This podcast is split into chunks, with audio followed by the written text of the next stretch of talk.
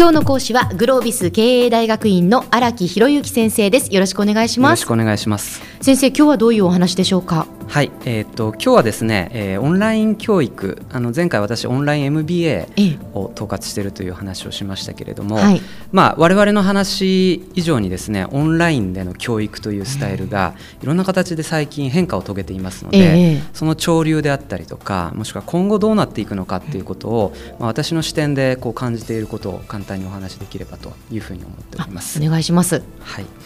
で、えっと、オンライン教育を語る上でですね、はい、えっと、3つぐらいのフェーズがあると思っていて、はい、えっと、フェーズ123っていうふうに、まあ、私が勝手に呼んでるんですけれども、はい、えー、今時点ではですね我々はフェーズ2にいるのかなと思っていてフェーズ3は予想でしかないんですけれども、えー、ちょっとその3段階構えで、はい、えー、お話しできればなと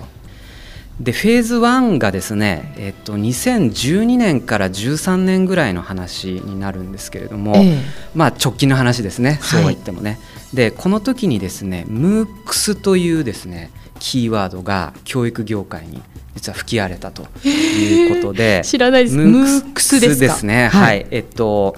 MOOCS っていうえー、マッシブオープンオンラインコースイズっていうことの頭文字を取ったえー、略称なんですけれども、はい、大規模オープンオンラインコースというそういうまあ、日本語の日本語だか英語だか分からないですけど 大規模オープンオンラインコース、はい、はい、ですね。つまり何かというと、うん、まあ、アメリカとかの大学大学院を中心にですねそういう高等教育が無償でオンライン上で公開されるという流れが一気に加速したんですね。ええで3つのですね大きな MOOCs のプレイヤーがいてですね、はい、ユダシティだとかエデックスだとかコーセラと、まあ、あまりあの聞き慣れない名前だと思うんですけれども、うん、この裏側にはスタンフォードであったりとか MIT であったりハーバードであったり、はい、まあ、そういった著名な大学が講座を公開するという動きを加速してきたということですね。でこれはですね教育っていうものを一部の限られた人が受けるのではなくて全世界に広がる、まあ、貧しい人も含めて、そういった人に等しく教育機会を与えようという、そういうモチベーションで起きてきた運動でですね、やっぱりこういうのは英語圏ならではだというふうに私感じるんですけれども、なかなかですね日本語でやってるとそういうモチベーションって感じないというか、日本語つまり日本人大多数が日本人ということを考えると、はい、あんまりその教育の機会の差っていうことを目の当たりにすることってそんなに多くないと思うんですけれどもやっぱり英語っていうとグローバルになると本当に初期の教育から発達していないとか。そういった人たちにやっぱりこういう教育の機会を、まあ、そういうモチベーションが湧きやすいんだと思うんですけれども、はい、まあ、そんなことで、えー、一気に広がったのがこのフェーズ1の MOOCs の勃興期みたいなそんなえー、フェーズじゃないかなと、ええ、はい、いうふうに考えています。ですね。はい、そして今そのわ我々はそのフェーズ2にいると先ほど先生おっしゃいましたけど、はいはい、そのフェーズ2というのは？フェーズ2はですね、えー、今度仕組みを模索するタイミングに来ているというふうに考えていて、はい、えー、そんなふうにですね MOOCs が広がっていったんですけれども。えーえ先ほど申し上げた三大プレイヤーの一つのですねユダシティというのがあるんですけれどもその創設者のセバスチャン・スランという方がいらっしゃるんですけどその人がですね結構深刻な悩みを持っていてですねそれは何かというと講座を開講しましたと。ただ実際のところ蓋を開けてみると修了者っていうのが大体10%いくかいかないかっていう状況になったと。いうことなんですね。えー、つまり、えー、っと乾燥する人がほとんどいないと。はい、で私自身も当然ムークスいろんなことやってるんですけれども、えー、やっぱりなかなか続きにくいと。そういう壁に一つぶつかっている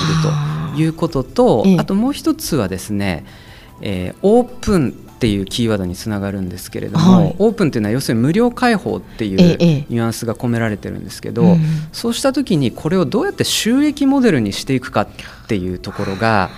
あの一つのやっぱり壁になってくるわけですね。はい。要するにどこからお金をもらって、うん、やっぱりそれをビジネスとしてやっていくには、うん、っていうことですよね。その辺がやっぱりいろんな形で模索が続いているというところで、今これが確立された要するにモチベーションを維持しつつ収益をしていくっていうところが今いろんなプレイヤーが模索しているというところで、まあ、一番面白い時期と言っても過言ではないかもしれないんですけれどもそんなところになっていると。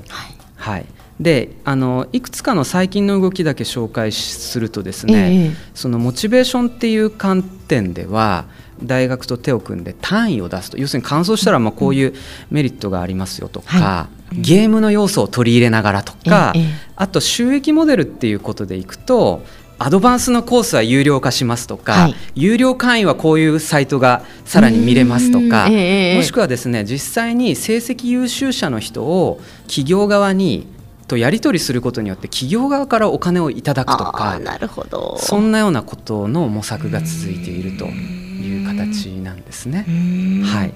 ちょっと先は見えないんですけれども、うん、おそらくこういうふうにオープンになっていくと、えー、やっぱり集約化っていうのがおのずと進んでくるんですね。壁がなくなるんで、うん、やっぱり優勝劣敗がはっきりしてくると。でそうなるとですねどうなるかっていうと今度は分散化っていう動きももう一方で進んできて細かいニッチな誰がこんな講座興味あるの？みたいのがこうぶわーって広がっていくっていうのもこう同時進行で行起こってくるということが一つのもう一つの動きとして考えられるんじゃないかなと、まあ、これフェーズ3と言ってますけど実際今もうそういう動きが徐々に進みつつある。で、まあ、そんなオンラインの中でまあ、グロービスがどういう戦い方をしていくかと、ちょっと最後簡単に申し上げると、はい、まあ、そんな中で我々としてはムークスっていう動きだけではなくて、えー、要するにマッシブじゃなくてスモールで限定された、中で質を高めていくっていうやり方がその対立軸ではないんですけれども、ええ、そうやってこうモチベーションを高めながらやっていくっていうやり方が一つの教育の在り方としてあるんじゃないかということを考えていてですね、まあ、あのこの流れが果たしてどう融合していくのかとかまた変わっていくのかっていうのはまたフェーズ34になっていくんだと思うんですけれども、ええまあ、我々としてはそういう MOOCs っていうことをきっかけに変わっていったオンラインの教育の在り方に、うん、まあ、一石を投じながらチャレンジをしていくと、うん、はい、そんな感じで考えております。はいえー、今日はグロービス経営大学院の荒木博之先生にオンライン教育についてお話を伺いました。どうもありがとうございました。ありがとうございました。